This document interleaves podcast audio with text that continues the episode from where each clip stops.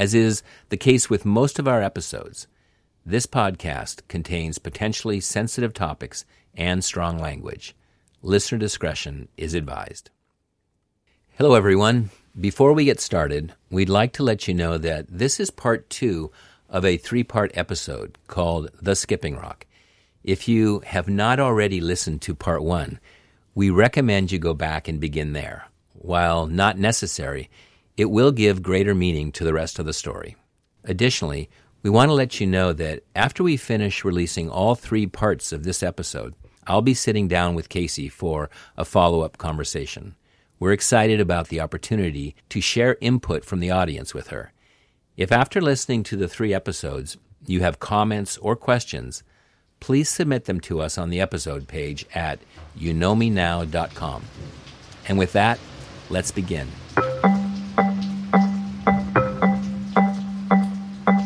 You can't look at someone that looks like they're put together and think, oh, they've just had a perfect life. But also, you can't look at someone that looks like they don't have their life put together and say, oh, they chose to be there. I want people to see the most hopeless looking person on the street and see hope, to see life to see a future. Not only that, but to see that there's an individual, like a thriving individual there, that just needs to break out. I'm Rex Hohlbein, and welcome to You Know Me Now, a podcast conversation that strives to amplify the unheard voices in our community. In these episodes, I want to remind all of our listeners that the folks who share here do so with a great deal of vulnerability and courage. They share a common hope that by giving all of us a window into their world, they're opening an increased level of awareness, understanding, and perhaps most importantly, a connection within our own community. When we left Casey in the last episode, in part one, she was making some big decisions in her life, wanting to not only leave the trauma and dysfunction of her childhood behind, but also coming to grips with having to earn a living. She decided to take a waitressing job at a strip club, which led to dancing and the fast money of the sex industry. Casey was 18 years old. Suddenly, she had a nice house, a car she loved, and plenty of money, all part of the fast paced life she was now living. For her, at that moment, it was working she had arrived and was going to enjoy it. There were lots of friends, lots of alcohol, and plenty of the attention she was seeking. As we enter back into Casey's world, one that was accelerating fast, she met someone that slowed things down, at least for a moment, someone that would mean a great deal to her. There was uh, one guy that I met, and his name is Matt he started coming around, just started hanging out. I I liked him. He was cool. I was really attracted to him. He was wild like me. Everyone really respected him. I could tell that he was also just damaged. I say that because he had his own really traumatic experiences and he was getting ready to go to prison for manslaughter. And he had accidentally shot his best friend in the head with a shotgun. We were drinking a lot, numbing our pain, doing a lot of drugs, and he would cry. And I would just sit with him and try to comfort him. And I I understood pain like that. And I understood feeling like there was no hope for the future. I could be with him in that. And so we we grew a really close bond and a really close friendship. Right before he went to prison, I told him that I wanted to be his girlfriend I think I love you. and I want to be there for you. I don't want you to be alone, and I don't want to be alone, and you're my best friend. And so he went to prison, and I committed to just standing by his side, being there for him, writing him letters, visiting him, uh, being faithful to him. You know, it was as much as as much of a relationship that you can have with someone who's in prison. While Matt is serving his time in prison, Casey continues to advance in her career as an exotic dancer. We were doing the thing. We were living life. We were living life large, really, as kids. And we were buying cars and we were buying clothes and we were going to big parties and we were meeting with people with big names and we knew how to hustle. We were surrounded by guys that had money. We used every bit of our looks and charisma to manipulate men, to manipulate whoever we could to get whatever we wanted. And we had no fear. We were completely untouchable. At least, you know, I thought I was. I felt like what I was gaining from from that lifestyle was worth what I had to sacrifice and give for the lifestyle.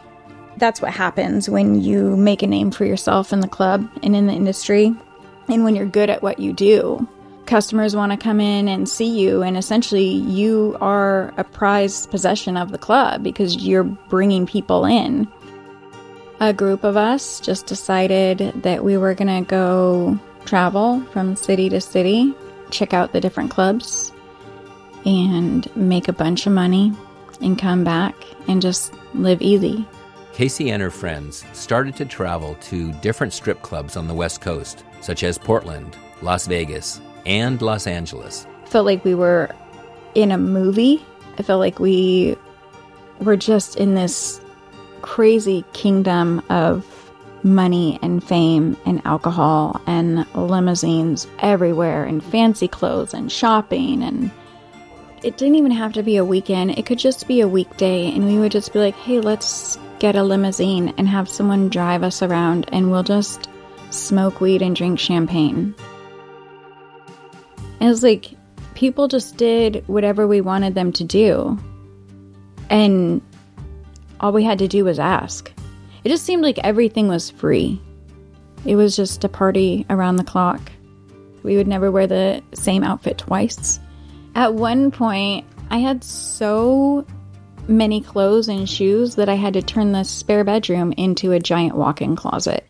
And that couldn't even fit all the clothes and purses and shoes and just ridiculous amounts of everything that I had. And I thought that that made me happy. The managers would call me and say, Jamie, I need you to come in tonight. This is really bad, but this is what they would say I need my A team tonight. We only got B girls in here. there is a certain set of girls, and it was usually me and my friends. We were considered the A team. We were the ones that the managers wanted there every night because we were the ones that attracted customers. Customers would come in and ask for us, and if we weren't there, they'd turn around and walk out. So I had um, guys that were flying in from out of state to come see me. Yeah, I had a lot of regulars that would come from out of state just specifically to see me. I never saved any money. I didn't need to. And that, I mean, that was the mindset that I had. Money was so just like, it's fast money. So I would go on these $500 shopping sprees on a regular basis, two to three times a week. Because if I spent every dollar that I had, I knew I could just go to work. I, I would go to the mall and spend, you know, $500 to a grand on shoes. I never thought about my future because I was living very much in the present. It baffles my mind to think how young I was, and I was truly just a child. Just a child. packing my high heels and my lingerie to travel to these big cities to sell myself and thinking that I was on top of the world. Like I had made it. I had found the key to success. And that was the answer to all my problems, and that it would be the answer and the solution for the rest of my life. One of the older dancers at the club, she sat me down in the corner of the dressing room and she she just looked at me straight in the eyes. She said, "You know, I was like you at one time, and I started dancing really young, and I was unstoppable. I was on top of the world.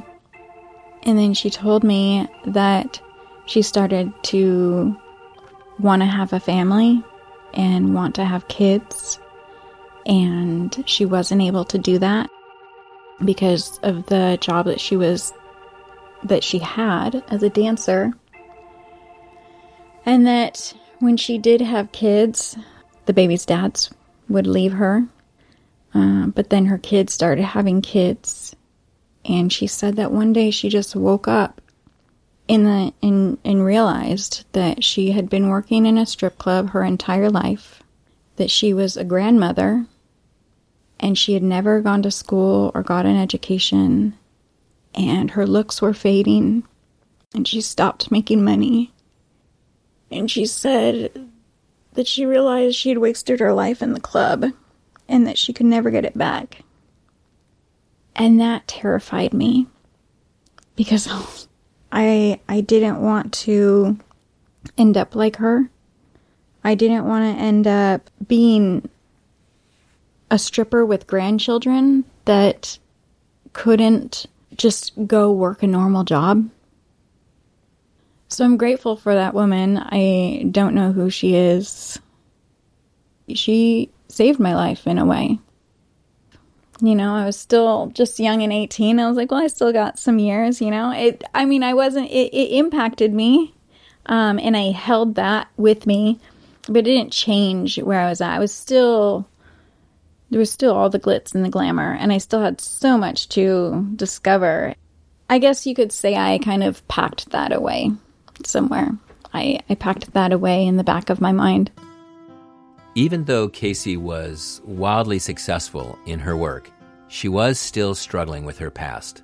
The traumatic experiences she lived through as a child were continually bubbling up to the surface.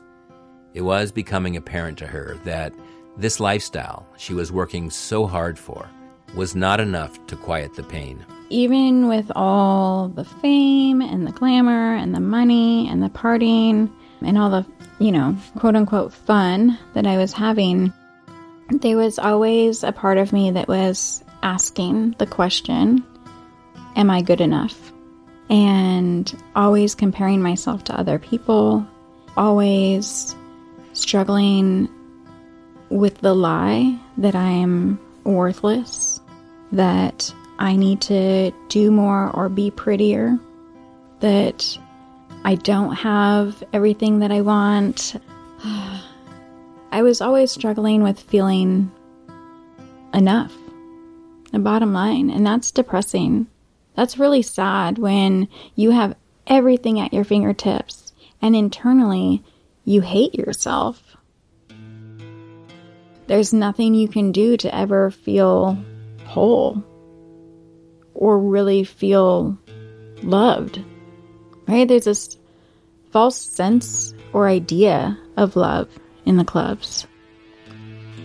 There's a sense of family and community and camaraderie among the dancers and the management, but you still feel alone. It's still very isolating. There's still a lot of pain and the only way to kind of suppress the pain is to make more money, buy more clothes, and get more high. But when you go home and you're alone and you're sitting in a dark room, the money doesn't comfort you. The clothes don't comfort you because all that stuff is for someone else. None of it fed my soul. None of it gave me any substance to identity. It was just like sand falling through your fingers and left you feeling more empty than before. I just grew this bigger hunger for more money, more clothes, more drugs, more parties, more lights. It became my identity and it became my escape. Because I didn't want to be home. I didn't want to be alone. I didn't want to be faced with the reality that all of it fades away. Casey's boyfriend, Matt, who was constantly in and out of jail, was there for her through her ups and downs. And she was there for him. He was her human, and she was his. He was my ride or die. Ride or die. It means I'm just gonna, I'm gonna ride for you or I'm gonna die for you. It means thick and thin. We're together in this. I had his back. I held it down anytime he got locked up. I was there. I stayed loyal. I stayed faithful. I just, I would write him. He knew that whenever he got out, he had a home to come to. I would be there. And he was also, you know, he just had his own hustle that he was doing and whatever he needed to do to survive. So, um, we were, we were running and gunning together and doing all the things and, um, whatever we needed to do and taking a lot of risks and putting ourselves in some crazy situations. But um, he was out of prison one time, and he went he went to prison a lot. he was out of prison one time, and I found out I was pregnant. We were ecstatic. We were so excited because when I met Matt and we became best friends and then we were together, I didn't picture myself ever being with anyone else. Like he was my person and I was his person. And now we were having a baby together and that was really exciting. And his mom was excited and his family was excited and so we started to get ready for that. Pregnancy was hard I had to start stop working at the club. So that meant he had to, you know, do more of his hustle. That was hard for me because first of all, I couldn't be involved and I wanted to be. I wanted to be in the mix and I wanted to be with him, you know, and I wanted to contribute to what we were building together. I remember one time we had this enormous safe in our living room that we had gotten from a house and we didn't know what was in it. I think we robbed some drug dealers or something. We brought all this loot back. And then him and his boys went out to do another run. Well, I stayed home and with a crowbar and just busted it, worked on busting into the safe all night. So this little pregnant Casey with this massive crowbar breaking into this huge safe. You know, I found little ways to be entertained. Not only did Casey need to stop working as an exotic dancer, she also needed to stop doing drugs. I was doing really good to stay clean because that was important to me to stay clean. And it was hard to stay clean because I was surrounded by drugs. Like we were just, that was our life. And so everyone was using drugs around me. There was always drugs around the house. I think when I first found out I was pregnant, I went in to meet with the doctor and the midwife, and they UA'd me. My test came back positive. So from then on, they were like, We're going to UA you like every week. And so that was good that was really good because I don't know if I would have been able to stay clean, but I had a really good relationship with the midwife. So I was able to just really be open and honest with her and tell her how I was struggling, and she made sure to get me as much support as I needed.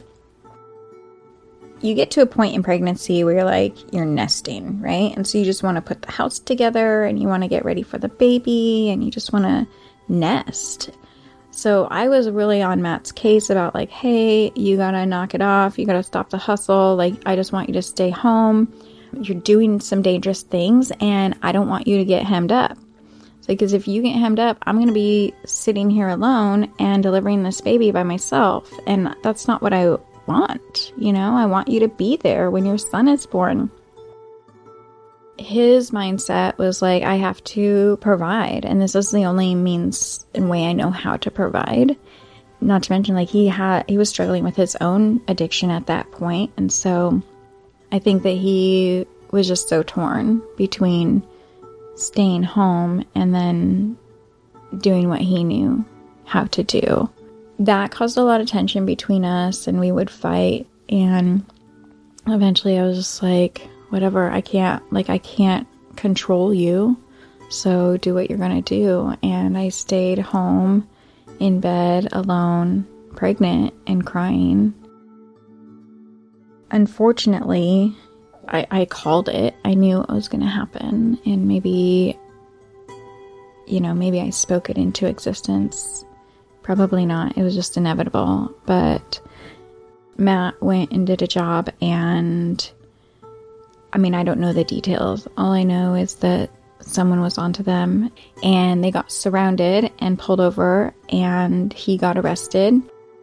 I was sitting at home when I got the call the investigators wanted to talk to me, would I, you know, agree to talk to them? I said no. And so they got a warrant. And while I was gone one day, they kicked in my front door and raided my apartment and completely turned it upside down. Just absolutely destroyed it. Everything that I had put together, uh, the the living room, the baby's room with the crib and the clothes and everything. I mean, they just destroyed it. They literally threw everything upside down. Matt's mom took me in and she created a really sweet space for me to go and live and have Calvin, have the baby. And I did. I ended up having Calvin by myself in the hospital and it was really sad. It's not what I had wanted for or what I had envisioned, you know? Thought we were going to have a family and it was a really special time and it was ruined. On the day Casey had her baby, she received a call from one of her mom's friends that she was concerned that there was a problem at her mom's house. After a call to the police and a wellness check, it was discovered that Casey's mom had blacked out and overdosed on drugs and alcohol. She was beaten up by someone and needed emergency services. So while Casey was going to one hospital to have her baby, her mother, at the same time, was being rushed to another hospital. Casey was once again disappointed and angry with the people who should have been the adults in her life. I think I was angry. I think I was angry because I felt like life wasn't fair. I was angry that my mom wasn't there, that I didn't have family, and that I was kind of stuck with no options. But I saw hope. Like when I looked at Calvin, I saw hope, you know? He was I just saw innocence.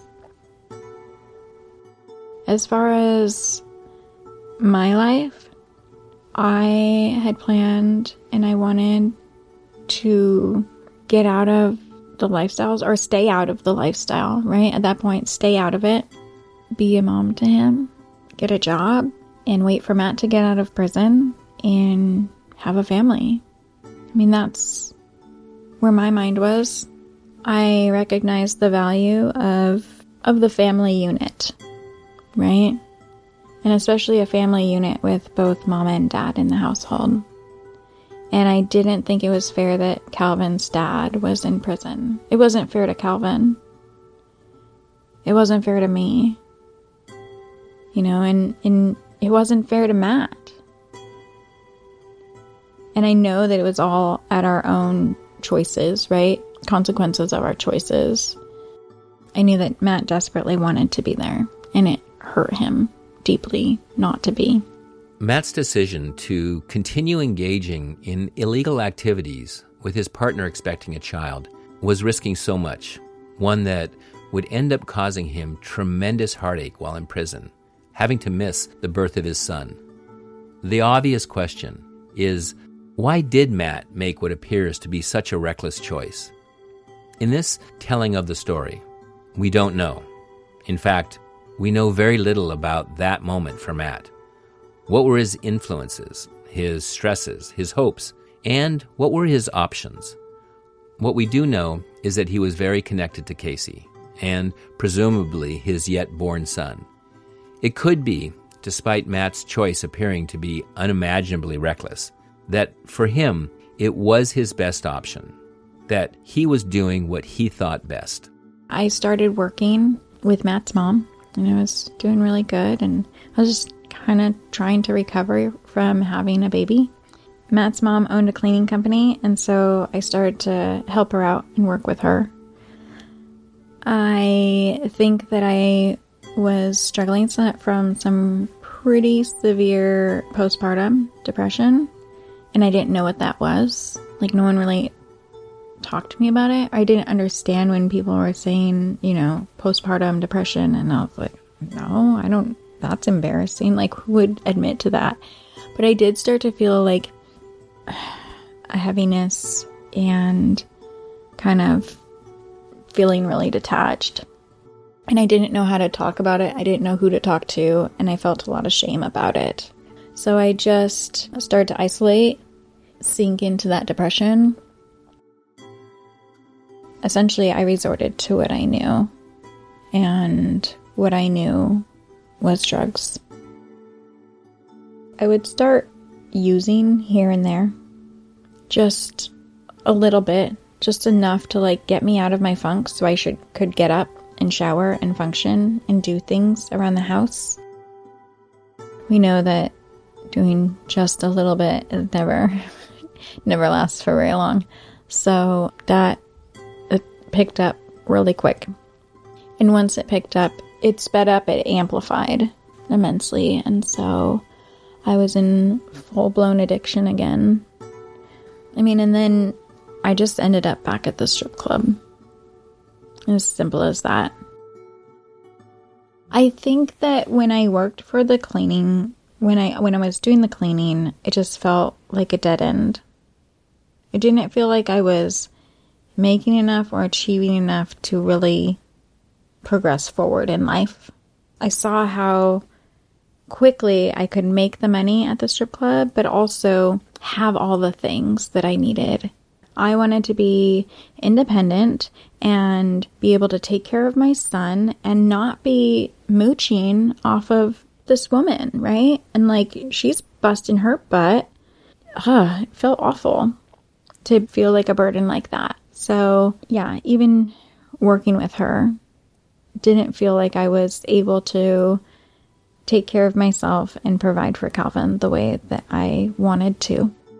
As crazy as it may sound, for Casey to walk away from the help Matt's mother was offering. It was important for her to be independent during this time. She was experiencing a great deal of shame around feeling useless and of feeling incapable of taking care of herself and her son. And there was another thing. In addition to the shame, Casey was in survival mode. Turning down parental help was an act of self preservation too many times in the past when relying on others, allowing herself to get close, to be fully dependent, would come back to bite her in the butt. She understood that the only person in the world she could trust was herself. She was in the mode of get what you need and get out before you get hurt. To be independent, she needed to make use of what she was already good at, and that was dancing. I went back to the strip club and I was working and that's when my addiction and just the drug use went skyrocket. Now, not only am I needing to be able to function at work, but I'm needing to function at home and take care of a baby. And I have to make even more money because I got to pay the babysitter now. so, my manager, who in in his way he cared about me a lot, and he was a father figure to me. He pulled me in the office one evening and sat me down and just said, You know, I see how you're living your life. I want to help you. So he pulled out a calculator. He was specifically adding up how much money I was spending on drugs. He saw how high I was when I was coming into work, and he said, Do you know what you could buy with this amount of money? He handed me the calculator, and I was shocked because at that time, I think I was spending eight grand a week on drugs just for myself. He said, "You know, you could you could pay your son's college tuition by just saving this for a year. Like you could save up enough money to send your son to college." And I was so just deep in the lifestyle at that time that I I don't know if I had the capacity to care. And it hurts to say that because I do care and that pains me a lot. Little Casey was so broken and so lost and just sucked so deep into this lifestyle and just trying to survive and make it through the day and doing what I had to do to numb the pain that I didn't feel like I had any other choice. I wanted to be able to be a mom to my son. I wanted to be able to set up a future for him. But at that point, it was like I was trapped in such a vicious cycle. Because in order to make the money that I was making, I had to be high. I had to be high. I couldn't do it. I couldn't do it sober. But in order to get high, I had to work. And I didn't see any way out. There was no way out. I was stuck.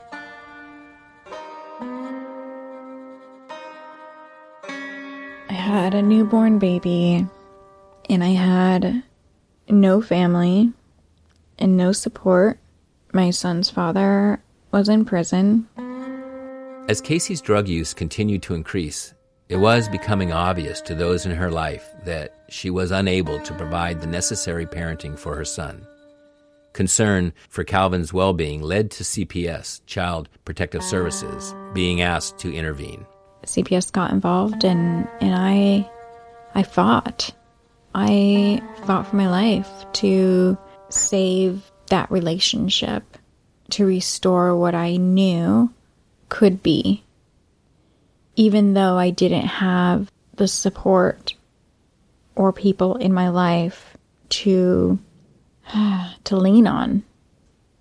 All I had was myself to lean on, and I was broken and I wasn't able to heal.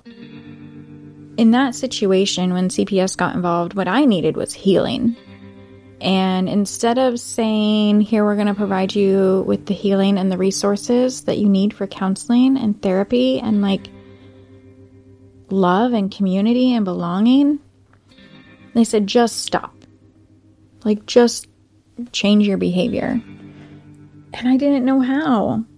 And I wasn't given any other tools to deal with or cope with what I was using the ha- behavior for in the first place. And I blamed myself for not being able to quit doing drugs and live this perfect life that CPS wanted me to. I blamed myself and I thought, what is wrong with me? Do I hate my son? Do I not love him enough? Why can't I do this for him? And the thing is, is I didn't know that I was lacking tools. No one even told me, hey, you need to gain tools so you can learn a different lifestyle or learn how to be a mom or learn how to live a clean and sober lifestyle. if no one's there to support mom, then how is baby getting the best support? So it's really backwards. It's really messed up. Like it's a a damaged system. I was just doing the things because that's what they told me to do. I wasn't getting healthy. It's just about putting on a performance for them. And the performance is never good enough. Because even if I had passed their checklist, how would that have helped Calvin? It wouldn't have, because he still would have had a really unhealthy, broken mother. I fought CPS for years. For years, I battled with them. I would do good, and then I'd do bad, and I'd do good, and I'd do bad, but I never let go, and I never gave up. Until finally, they just said, you know, this has been going on for long enough. And they said, we've got to bring this case to a close. We're going to be terminating your rights. So at that point, there was a family that owned a daycare that Calvin was going to. We had built up a pretty good relationship with them. We knew that they loved Calvin. We trusted them. We saw their lives. We knew they were good people. And so we just very straightforward and candidly asked them, Will you, if it comes to the point where the rights are terminated, will you adopt him? Because we don't want him to just go and get lost in the system. And they agreed. And so the day came when I went to court and the hearing to terminate my rights. That was a really difficult day. This is what CPS told me. They said, You can go to court and you can either sign the paper to give up your rights, or you can get up there and we will basically hang you out to dry. We will humiliate you in front of everybody. And they said they would tell every every horrible thing and every every dirty secret. Yeah. They said you will hate yourself after you sit up there and hear what we have to say about you. So I signed. Yeah. Calvin went to this family and he's still with that family today. You know, was open adoption, so meaning that I could see him, but I was so like in my shame and in my addiction and just like mortified that I isolated and I didn't make contact, even though I had the right to. I, I that was when I gave up.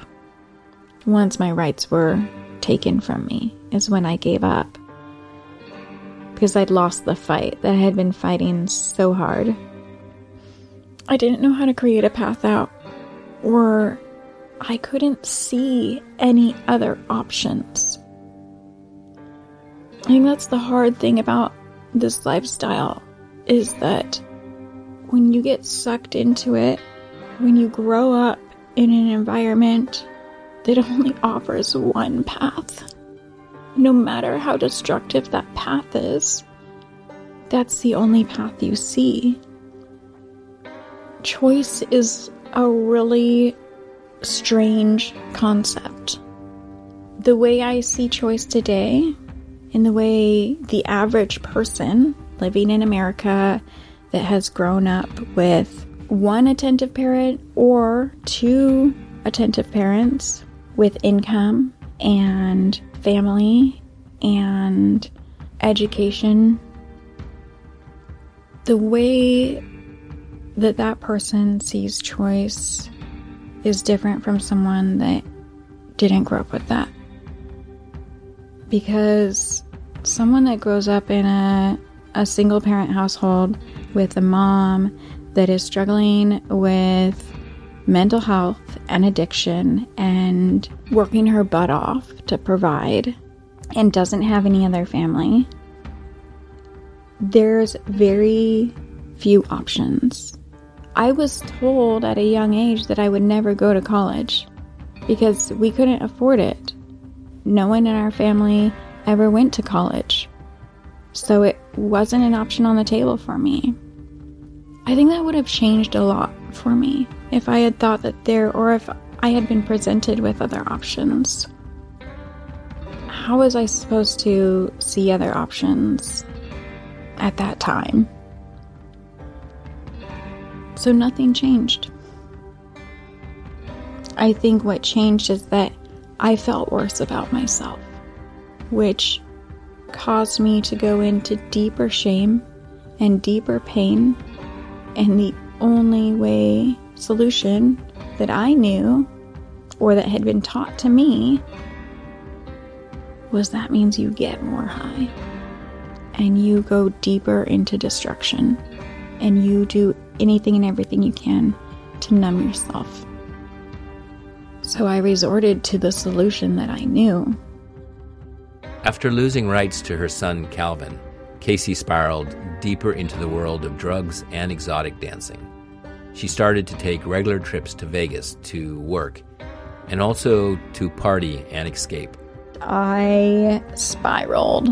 I spiraled so deep and so hard, and I had nothing to lose. I had nothing to lose. Everything that I had fought for, I lost, and I was a failure. And I mean, what what did I have to show now? That was when I I went to Vegas, and we are just like, we're gonna we're doing this.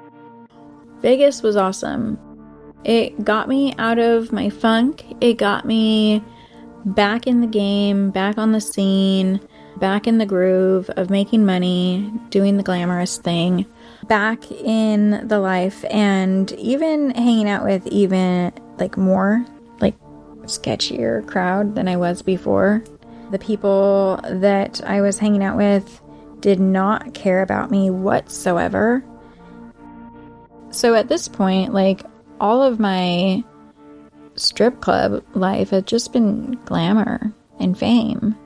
And it was on steroids in Vegas. I mean, I saw the most beautiful women that I just looked up to. I looked up to them so much. And I wanted to be like them. And I wanted to dance like them. And I wanted to make money like them. Yeah, they just, they seemed untouchable. If I thought I was untouchable, they seemed untouchable. There was one night when one of the girls that I really, really admired, she was probably the most famous girl at the club.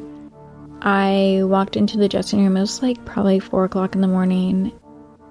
She was hunched down in her locker, and her, like, her bra and her underwear were kind of like hanging off of her.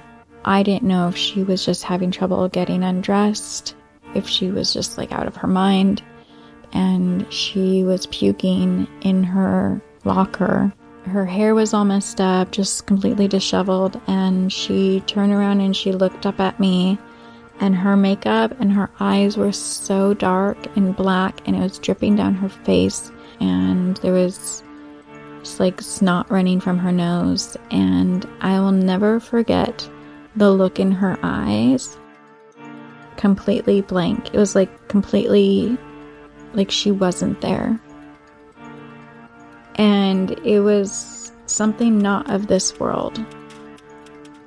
Today, I would say she was probably possessed. I felt the energy, I felt evil energy, and the whole atmosphere shifted. And I had not experienced fear like that in my life. Um, it sent chills down my spine. The girl that everyone flocked to was crouched down on the floor of the dressing room in a complete mess, and everyone was scattered. Like they would not go within a 10 foot radius of her. I think that at that moment I realized there's more to this life than what I've seen on the outside. Like there's a deeper underbelly to this life that is dark and demonic and evil and something that I didn't have power control over. And I realized that everything that I had seen before was just an illusion. And that illusion had a crack in it. And once there was a little crack, it got bigger and bigger. Casey was sinking down further than she had been, seeing the dark side of the world she had been dancing through. It indeed scared her. She was coming face to face with her own demons. For Casey, this was a moment of looking behind the veil, the beginning of the end of her professional dancing career. The drugs, though, were not done with her. I came back to Washington. I continued to work. I continued to do compete in Showgirl of the Year. I continued to do all the things that I was doing while just supporting this insane drug habit. I was doing heroin at this time, and that's when things started to first get bad at the strip club. The moment that I started looking bad for the club was the moment they stopped like caring for me. And we're kind of like hey you're a liability now and we're gonna have to let you go. The owner of one of the clubs that i was working at caught wind that i was not doing well and that it was kind of causing a scene at the club. I don't know what I was doing that had got his attention. But the owner told the manager, You need to fire her. The manager of the club really he advocated for me and he said, "Let me just try to help her. Let, please give me a chance to try to help her." He went to bat for me on a number of occasions and he had brought me aside and like really he said very blunt I am supposed to fire you, but I'm not going to because I believe that you can do better and I want to try to help and see you do better. But I wasn't having it. I was in so much pain. I was so broken and just trying to run away from everything that had happened with Calvin that I was like, screw that. No, was so rebellious. And I said, you know, thank you for trying to help me, but no. And so he eventually was forced, his, you know, his hands were tied and he had to fire me.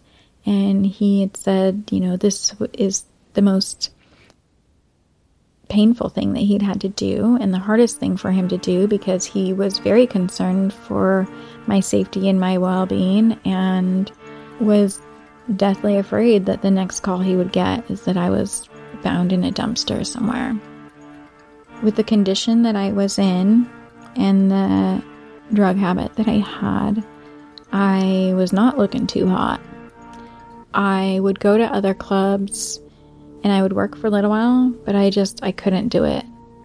I couldn't make all my rent because we have to pay to work there and so I ended up costing the clubs money because I was just using their space and I wasn't paying them. And eventually they were just, I burnt my bridges. The club that I was working at, where the manager cared about me, that was the only family that I had, or sense of community and family that I had. The only place where I had security, love, and belonging and kind of the essential things that we need as a human. So I felt more isolated and more alone, and I wasn't connecting with anyone, and I was just in such a depression. And all I wanted was to be okay, to belong somewhere. I had an extreme drug addiction that showed up. I mean, you could visibly tell I was on drugs, and it was unattractive. I don't think that anyone just goes into that industry because they're like, today seems like a good day to be a stripper. no one just wakes up one morning, you know, in their normal everyday life. There's things in life circumstances that kind of wear you down. So if you're at a river, right, and there's tons of stones, rocks in the river, you can't just pick up any rock and throw it in the river and see it skip. You have to have a skipping stone. And we know that a skipping stone is smooth and it's flat and it's been formed into this perfect stone in order to skip. That smoothing happens when the water rushes over it over and over and over and over it until it's finally smoothed down to form a perfect skipping rock. It's just like us. There's certain things in our life that have the potential to smooth us down and make us into a perfect skipping rock, ripe for grooming and recruiting into the sex industry. On the next episode, part three of The Skipping Rock, Casey exhausts her options for making the fast money she had been accustomed to. No longer welcome to dance at the strip clubs, with little options available, she turns to the streets. It's pretty sad when not even the strip club will hire you. And so next, I went to the streets and I struggled to survive, worked at the track, posted on Backpage, and lived homeless out of a tent. Part three of this episode will be available soon in your podcast feed. For this three part episode, we would like to try something new with all of you. Yes, you, the listeners. I'll be having a follow up conversation with Casey, a extra episode to discuss questions from the audience. If you were moved by Casey's sharing, please let us know. If you have opinions, please share them with us. And if you have questions, please ask them. You can reach out to us via the episode page on our website, youknowmenow.com, or on our You Know Me Now Facebook or Instagram pages. Is it odd that we came from somewhere? And you know that, yet you're surprised. Saw the end of the film you're in before you enjoyed the film you're in because you wrote it, and that's a lie. You Know Me Now is produced, written, and edited by Tomas Bernatsky and me, Rex Hohlbein. We would like to give a heartfelt thanks to Casey for taking the time to courageously speak with us and share so very openly and beautifully. If I asked you, would you know? The song you're hearing now is performed by Blondie, who we recorded in the Fremont neighborhood. How would you think about it? You can see a video of his artist spotlight performance on our website at youknowmenow.com. So I ask you, do you know what I mean? Am I the only one seeing all of this? Am I the only one taking in all of this? You Know Me Now has a Facebook and Instagram page where you can connect with us and come closer to stories like you heard today. Thanks as always for listening. Did you see that? All the shifting colors. And did you see that? What? Yet I'm surprised.